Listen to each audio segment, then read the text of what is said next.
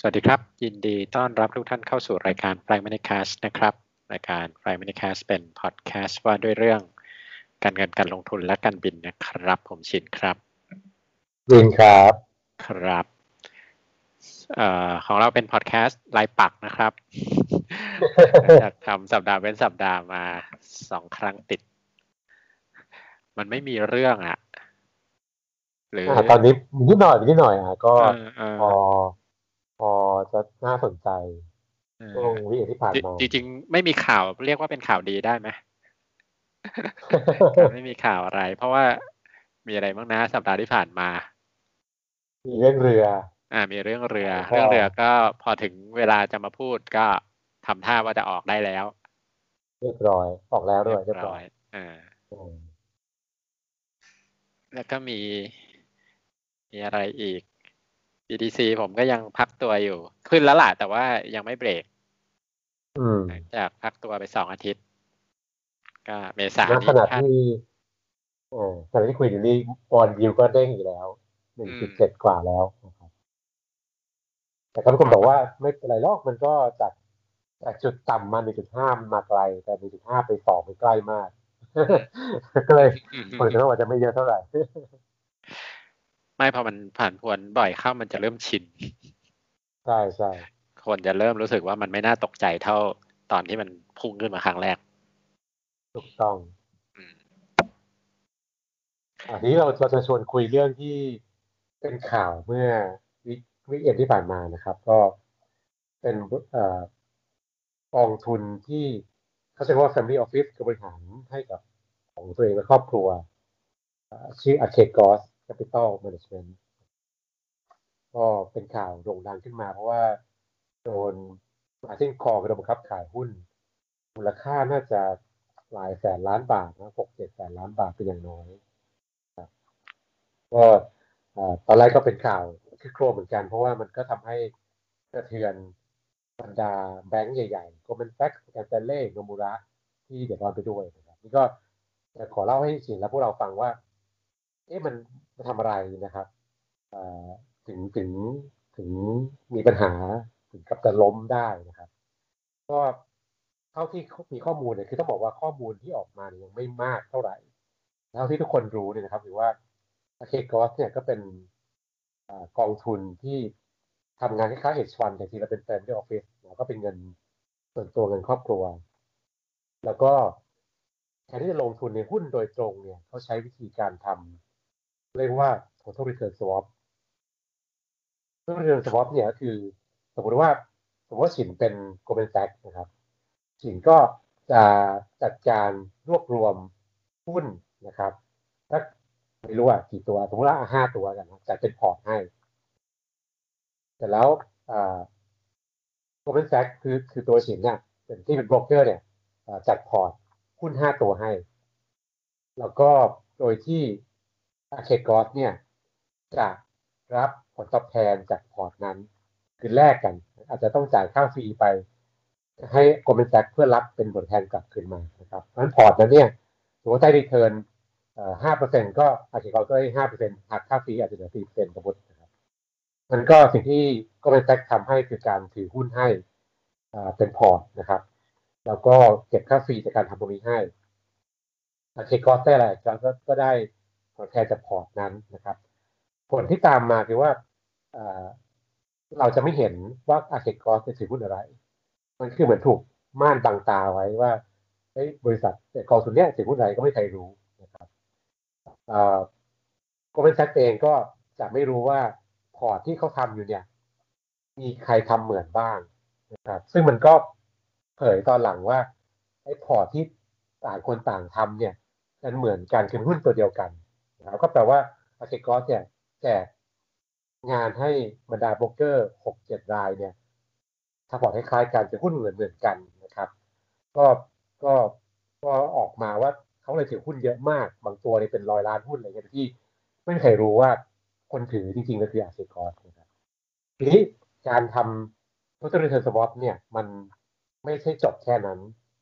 เขา leverage ด้วย leverage ยังไงก็คือ ก็คือ เรียกอะไรกู้เงินนะครับแค่ทำทำมาที่แหล่ะนะแต่กู้เงินว่าสามารถที่จะสร้างผลแทนเนี่ยมากกว่าพอร์ตหุ้นตรงนั้นเนี่ยหลายเท่านะครับ ในรายงานข่าวบอกว่าเฉลี่ยประมาณสักแปดเท่าแปดต่อหนึ่งนะครับมากสุดคือยี่สิบเท่านะครับหนึ่งต่อยี่สิบนะครับมันถ้าถ้าตีซะว่าเอาได้กลมๆง่ายๆนะสิก็สิบเท่า สิบเท่าแปลว่าอะไรแปลว่าสินเนี่ยวางเงินแสนหนึ่งนะครับแล้วก็สามารถมีพอร์ตมูลค่าหนึ่งล้านบาทได้ ทีนี้การวางเงินแสนหนึ่งมีพอร์ตล้านหนึ่งเนี่ยแปลว่าถ้าพอร์ตล้านหนึ่งเนี่ยมันโตขึ้นไปสิบเปอร์เซ็นต์คือผลตอบแทนของหุ้นในพอร์ตขึ้นไปสิบเปอร์เซ็นต์ครับอ่ามันก็จะเป็นหนึ่งล้านหนึ่งแสนบาทถูกไหมครับสินก็จะทำให้ตัวเองเนี่ยรวยขึ้นทันทีสองเท่า คือเงินที่วางไปแสนเนี่ย ได้กำไรจากพอร์ตเนี่ยอีกแสนนี้ก็เป็นสองแสนคือได้กำไรสองเท่าทันทีคือรวยเร็วมากนะครับตรงข้ามกันถ้าพอร์ตนั้นติดลบสิบเปอร์เซ็นต์นะครับ ก็แสนที่วางไปก็เหลือศูนย์เลยทันที อันนี้คือการเลเวรที่ที่ทำหลายเท่ามาก แล้วก็ทำให้เราได้ได้เยอะเสียคือหมดตัวนะครับแต่รอบนี้มันไม่ใช่แค่เสียหมดตัวนะมันก็คือว่ามันก็มีข่าวของหุ้นตัวหนึ่งที่ทำให้ราคาหุ้นลงนะครับ มันลงจนกระทั่งถูกบังคับขายคือถูก forced sell เพราะว่าเราทำทำเลเวอเรจพวกนี้ถ้าถ้าราคาจุดหนึ่งเนี่ยมันก็จะกินเนื้อนะครับ ก็ต้องถูกบังคับขายหรือว่าต่างคนต่างไม่รู้กันไงคือบรรดาแบงก์ใหญ่ๆทั้งหลายเนี่ยไม่รู้กันว่า พวกเขาถือหุ้นคล้ายๆกัน พอหุ้นตัวนั้นลงเนี่ย ก็เลยต้องถูกเขาขายเหมือนกัน แล้วมันก็เลยกลายเป็นโดมิโนนะครับ โดนเอขายเป็นบล็อกเทรด ก้อนใหญ่ออกมา พร้อมๆกันในช่วงผัดพฤหัสเอ่อพฤหัสศุกร์สัปดาห์ที่แล้วนะครับ ก็ปั่นป่วนมากก็เป็นข่าวครึกโครมว่าเออหุ้นตัวไหนบ้างถูกขายมาแบบ forced sell ราคาลงมาแบบยี่สิบสิบเปอร์เซ็นต์นะครับขณะเดียวกันเนี่ยบรรดาโบรกเกอร์ใหญ่ๆแบงก์ใหญ่ๆที่มีส่วนเกี่ยวข้องว่าจะเป็น Goldman Sachs Nomura Morgan Stanley ก็ราคาหุ้นร่วงไปด้วยเพราะว่าน่าจะต้อง เจ็บตัวด้วยนะคือไม่ได้ไม่ได้ทำงานไม่ทำงานแค่แค่เสียมือเปล่าอะคงต้องมีเข้าเนื้อด้วยนะครับ ก็อาจจะเจ็บตัวกันคนละคนละหลายร้อยหลายพันล้านเหรียญนะครับก็ตอนเนี้ยเท่าข้อมูลที่เราลงเที่ยวที่เรารู้เนี่ยมีแค่นี้นะครับ ก็คือเขาบอกว่าคนที่ทำคือบิวหวังเนี่ย ก็เคยโดนคดี insider trading มาก่อนนะครับ แล้วก็ตอนโดนคดีก็ โดนแบนไปอะก็คือบรรดาแบงก์ใหญ่ก็ไม่ทำธุรกรรมด้วยนะครับ ก็สักพักหนึ่งแต่แล้วเขาก็กลับมาทำงานใหม่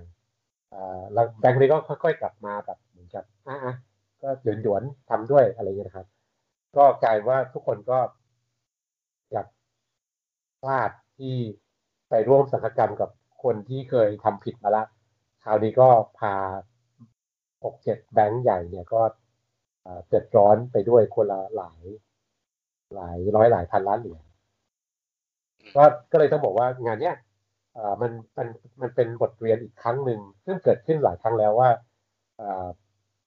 โลกของการเงินเนี่ย มักจะมีธุรกรรมหรือมีเครื่องมือที่ที่มันสร้างม่านบางตาให้เรามองไม่เห็นว่า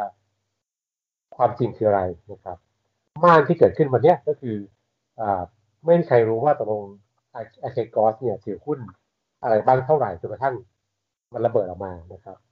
แล้วก็ม่านอีกอันหนึ่งก็คือว่าบรรดาแบงก์หกเจ็ดแบงก์เนี่ยก็ไม่รู้กันเองว่า เออ ไอพอที่เราถือให้เนี่ย บ้านข้างๆคือแบงก์อีกข้างๆอีกแบงก์หนึ่งก็ถือเหมือนกันนะครับ แล้วถ้าเราถ้าเรารู้กันเนี่ยก็จะพบว่าอ้าวตายแล้วสี่ห้าหกแบงก์ใหญ่เนี่ยถือหุ้นเหมือนกันเลยนะครับ แล้วก็ถ้าเกิดวันหนึ่งหุ้นมัน move ขึ้นมา แถมเจอเลเวลอีกเนี่ยโดนบังคับขายพร้อมกันเนี่ยมันก็ ระเบิดที่เราเกิดเห็นก็คือมันต้องขายแบบ block trade ก้อนใหญ่มาก ซึ่งซึ่งหุ้นเวลาโดนขาย block trade มันมันคนรับซื้อมันรับไม่ไหวเนี่ยราคาก็ร่วงได้แรงนะครับ มันก็ก็เดือดร้อนทั้งทั้งตัวแบงค์ที่เกี่ยวข้องทั้งผู้ลงทุนในหุ้นตัวนั้นที่โดนเทขายโดยแบบลุยหน่วยเดียวด้วยอยู่ดีก็อ้าวทำไมหุ้นที่เราถือตกมาแรงๆก็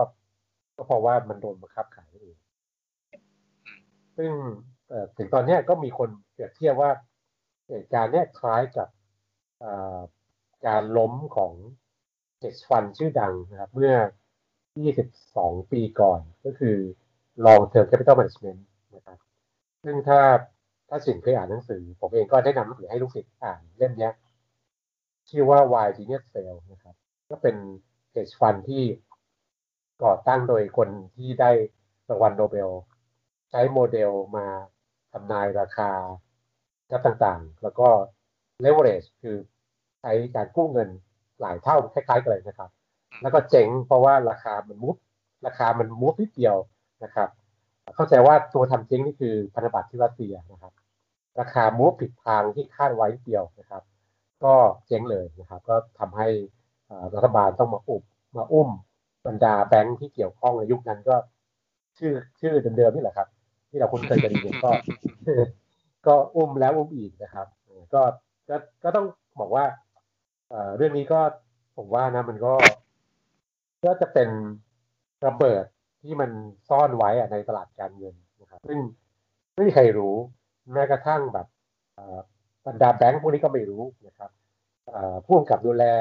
กรตก็ไม่รู้นะครับ ก็เนี่ยครับ จนมันต้องเจ๊งขึ้นมาก่อนถึงจะรู้ว่าเกิดอะไรขึ้นก็ น่าสนใจครับ เรื่องนี้ต้องบอกว่ามีมีความซับซ้อน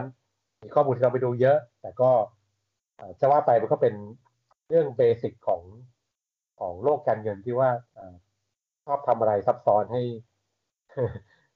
ให้ให้สร้างความเดือดร้อนในภายหลังเลยครับ ครับความโลภด้วยเออใช่เครื่องมือมันเยอะใช่ครับ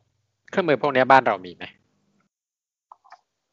ไม่ค่อยมีคือคือ total return swap เนี่ยน่าจะมีมีแต่ในประเทศที่ตลาดการเงินมันใหญ่พอ แล้วก็ลูกค้าเขาซับซ้อนมากพอที่จะถึงจะใช้ได้อะเมืองไทยอะมีสวอปแบบง่ายกว่านั้น เช่นสวอปดอกเบี้ยอะไรเงี้ยนะครับหรือว่า เออไม่ไม่ไม่ยังไม่เคยเห็นใครทำในเมืองไทยอาจจะมีแล้วแต่ผมจะไม่ดูก็ได้ครับ ก็เมืองไทยมีเครื่องมือน้อยครับ เราเราค่อนข้างออกแนวแบบเบสิกง่ายๆก่อนไม่ค่อยมีอะไรซับซ้อนเหมือนเหมือนเหมือนเอ่อนิวยอร์กหรือลอนดอนที่เป็นตลาดเป็นใหญ่จะด้วยผู้เล่นเราไม่มากแล้วก็จำนวนกองทุนหรือเงินทุนเราไม่ได้มากขนาดนั้นก็ได้เนาะใช่ก็คือเราเราไม่ได้มี hedge fund เยอะเหมือนต่างประเทศ เราไม่ได้มี family office เยอะเหมือนต่างประเทศก็ส่วนใหญ่เราจะเป็นกองทุนที่แบบค่อนข้าง ค่อนข้าง conservative อะอย่างประกันสังคมกบขประกันชีวิตเนี่ย เขาจะ leverage ไม่ค่อยได้ short short ไม่ได้ใช่ก็เป็นข่าวใหญ่ช่วงวันศุกร์วันเสาร์ที่ผ่านมาใช่ในในโลกการเงินการลงทุนครับ จะบอกน่าน่าสนุกน่าสนใจก็น่ากลัว ใช่แล้วใช่แล้วใช่แล้วคือความน่ากลัวคือว่า เราจะไม่รู้จนกระทั่งมันระเบิดออกมาอ่ามันมันคล้ายๆแต่ว่ามันก็คล้ายตอนซับพรามเหมือนกันคือซับพรามเนี่ยมันก็ มันก็เป็นเครื่องมือที่สร้างขึ้นมาใหม่ แล้วก็กลับมาทำลายอุตสาหกรรมการเงินอย่างรุนแรงมาก เพราะว่า เพราะว่ามันไปปล่อยกู้ให้คนที่มีปัญญาจะกู้เงินตั้งแต่แรกอะไรอย่างเงี้ยอันนี้ก็คล้ายๆกันแหละ ก็ก็ เป็นเครื่องมือที่ที่ที่คนไม่ค่อยพูดถึงกันเยอะ แล้วก็ตัวอาร์เคกอสเองก็เป็นบริษัทที่คนแทบไม่รู้จักชื่อเลยเออเป็นกองทุนที่คนแทบไม่รู้จักชื่อเลยนะครับก็อยู่ดีก็เป็นกองทุนส่วนตัวนะเออใช่ ครับก็ทีนี้มาเล่าเรื่องเหตุการณ์ข่าวใหญ่ที่เกิดขึ้นในโลกการเงินการลงทุนสุดสัปดาห์ที่ผ่านมานะครับ ครับผมโอเค ขอบคุณคุณวินมาก ก็ถ้าเอ่อมาจะมาพูดคุยในเรื่องนี้นะครับ หรือใครมีข่าวคราวเพิ่มเติม ก็มาแปะลิงก์หรือมาพูดคุยกับเราได้นะครับ ทางเพจ ชื่อ Fly Money Cash นะครับ หรือทาง Twitter @fly money cash นะครับ แล้วก็ถ้าติดตามเราก็เช่นเคยครับ ช่อง Fly Money Cash ใน podcast แอปที่ท่านใช้นะครับ ไม่ว่าจะเป็น iOS หรือ Android สำหรับสัปดาห์นี้ก็ขอลาไปแต่เพียงเท่านี้นะครับ สวัสดีครับ สวัสดีครับ